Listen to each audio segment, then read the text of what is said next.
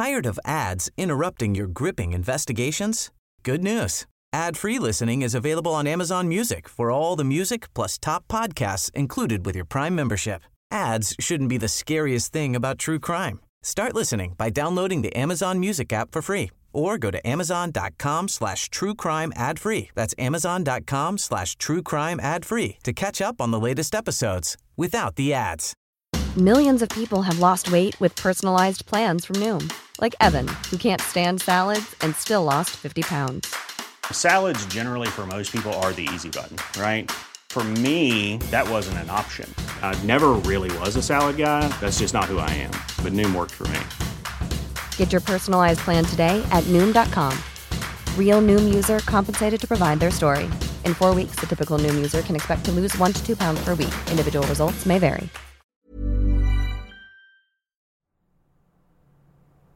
Whatever the fetishes of the serial killer, that's the crucial thing. It's their fetishes that feed how they kill. For the very first time, the greatest minds in criminology have come together to dissect the psyches of some of the world's most prolific serial killers.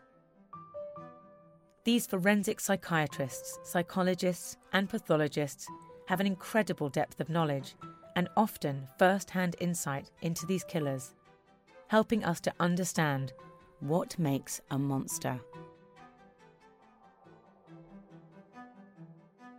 The following interview with Dr. Richard Shepherd was recorded in August 2019 for Crime and Investigation's TV series Making a Monster. Dr. Shepherd's career has seen him involved in disasters from the Hungerford shootings to the Bali bombings and in high profile cases such as the serial killer Harold Shipman and the murder of Stephen Lawrence. Here, Dr. Shepherd discusses his career as one of the UK's most distinguished forensic pathologists.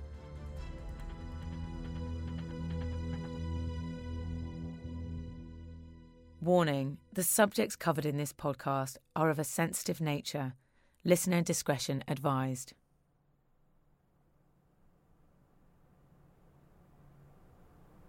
I've spent all of my career working as a forensic pathologist. I worked initially in London uh, and then on the Isle of Man and then back in the north of England, performing post-mortems on sudden natural deaths, traumatic deaths, and particularly on suspicious and homicide deaths.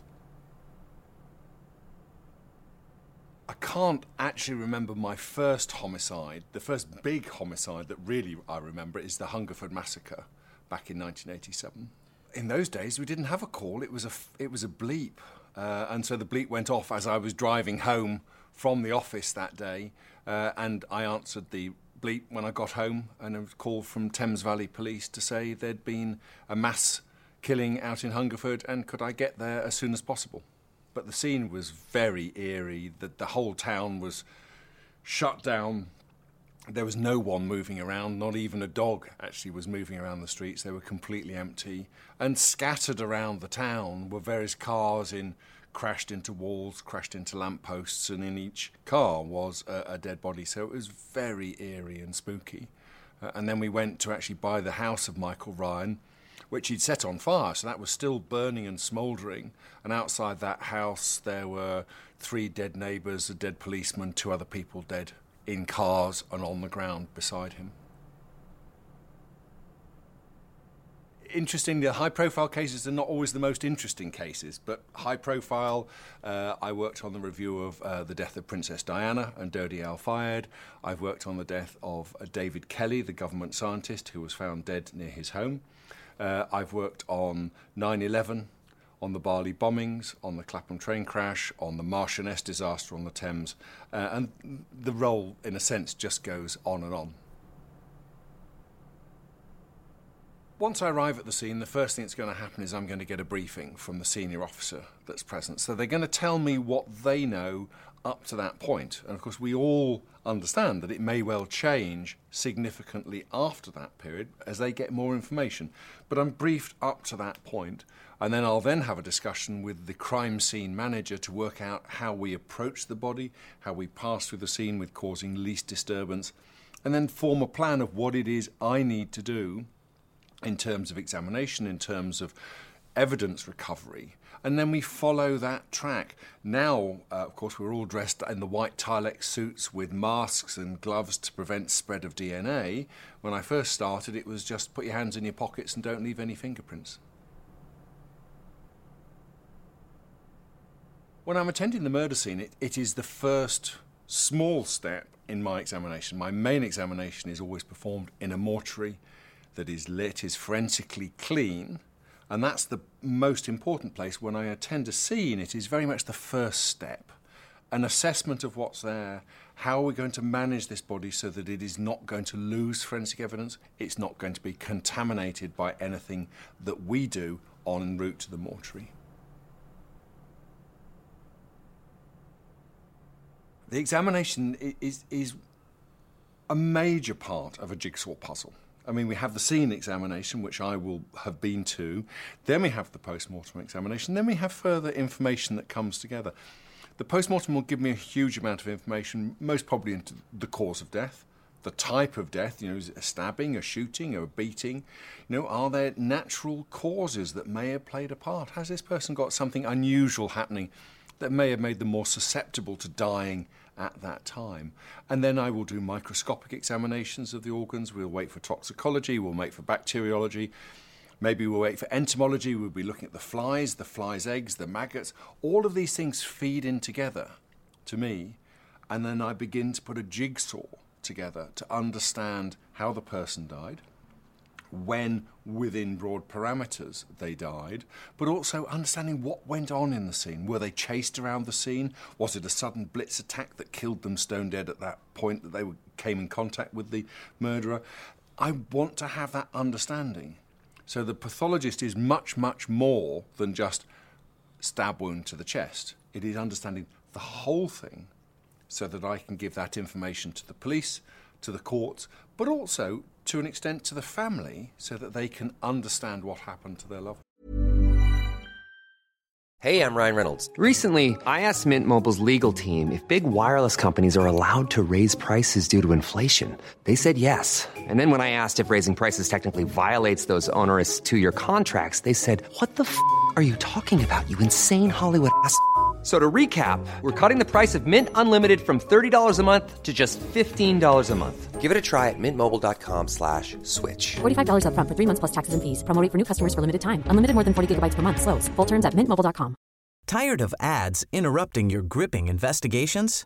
Good news. Ad-free listening is available on Amazon Music for all the music plus top podcasts included with your Prime membership. Ads shouldn't be the scariest thing about true crime. Start listening by downloading the Amazon Music app for free or go to amazon.com slash true crime ad free. That's amazon.com slash true crime ad free to catch up on the latest episodes without the ads. Millions of people have lost weight with personalized plans from Noom, like Evan, who can't stand salads and still lost 50 pounds. Salads, generally, for most people, are the easy button, right? For me, that wasn't an option. I never really was a salad guy. That's just not who I am. But Noom worked for me. Get your personalized plan today at Noom.com. Real Noom user compensated to provide their story. In four weeks, the typical Noom user can expect to lose one to two pounds per week. Individual results may vary.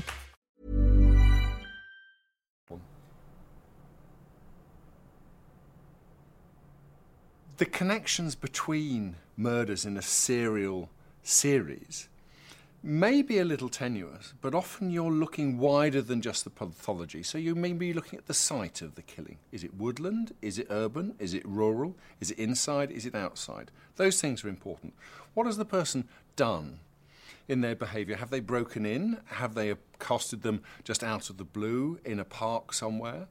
And then we're looking for the patterns of injuries the injuries will be the same but shifting and changing as the person, as their fetishes alter. And we're looking for all of those things to weave together to understand what's going on.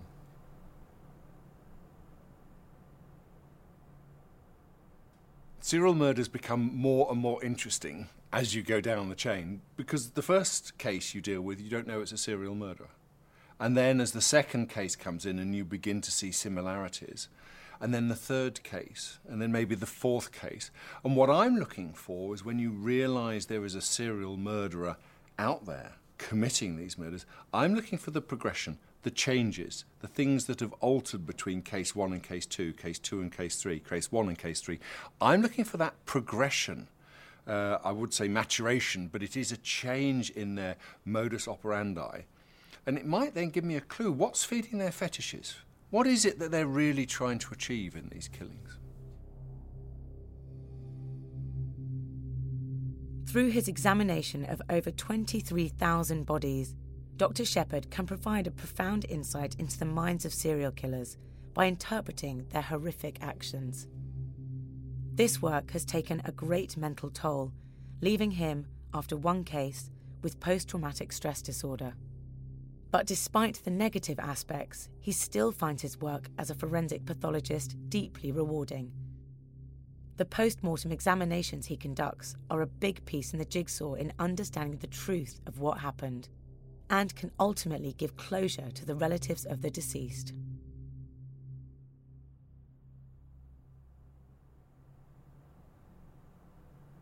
I see my job as searching for facts and the truth, and then being able to convey that information to the investigating officers, hopefully to a court, and also to the family so that they too will understand separately and quietly exactly what's gone on. And that's the crucial thing it's the finding that information and passing it on.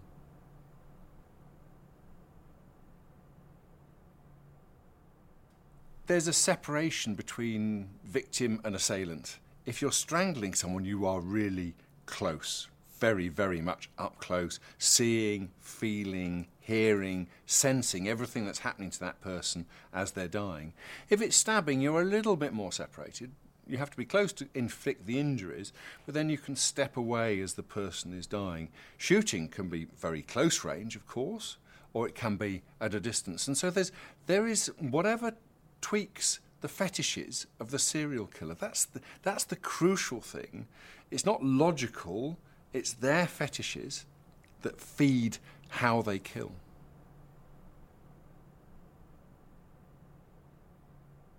It always amazes me how the human body is so incredibly well organized and put together to do the job that we're required to do. So that's a fascination. The complications come in some of the more bizarre causes of death. Why, why someone has died naturally aged 26 or 27 years old, why perfectly fit and healthy, why have they collapsed and died? That's a, that's a key question. Why someone who's received a relatively minor blow to the head has collapsed and died with a severe bleed on the brain? What was the mechanism that caused that? It's understanding all these complexities that's wonderful.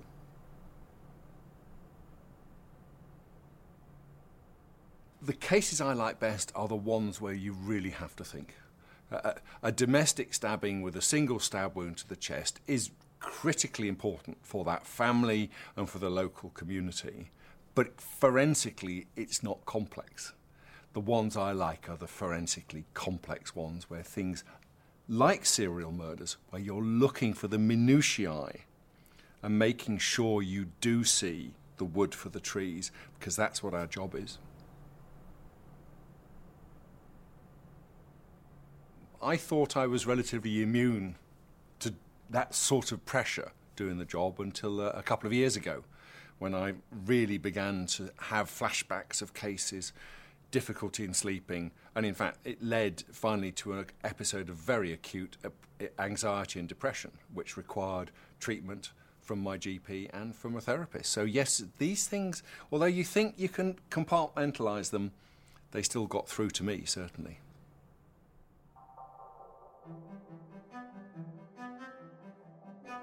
Coming up in the next episode of Making a Monster The Tapes, Dr. Richard Rappaport on his interviews with John Wayne Gacy. And for a deeper understanding of how the serial killers featured in this series came to be, watch Making a Monster The TV show, Mondays at 9 pm. Search for Crime and Investigation on social media or post using hashtag Making a Monster to send us your thoughts on the series. You can also leave a rating and review on your podcast app to help spread the word. And visit crimeandinvestigation.co.uk for some great clips, articles, competitions, podcasts, and more.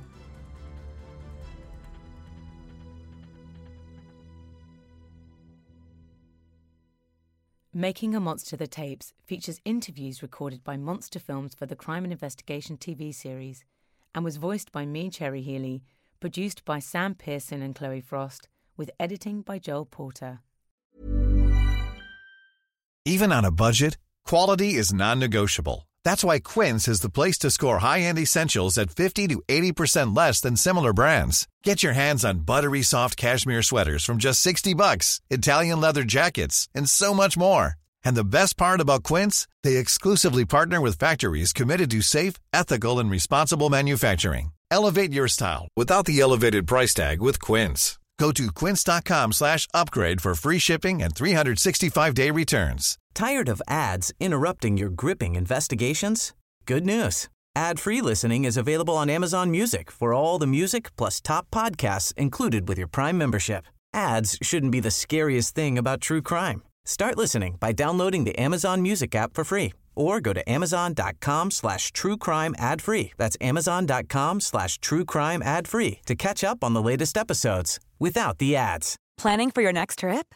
Elevate your travel style with Quince. Quince has all the jet setting essentials you'll want for your next getaway, like European linen, premium luggage options, buttery soft Italian leather bags, and so much more. And is all priced at 50 to 80% less than similar brands.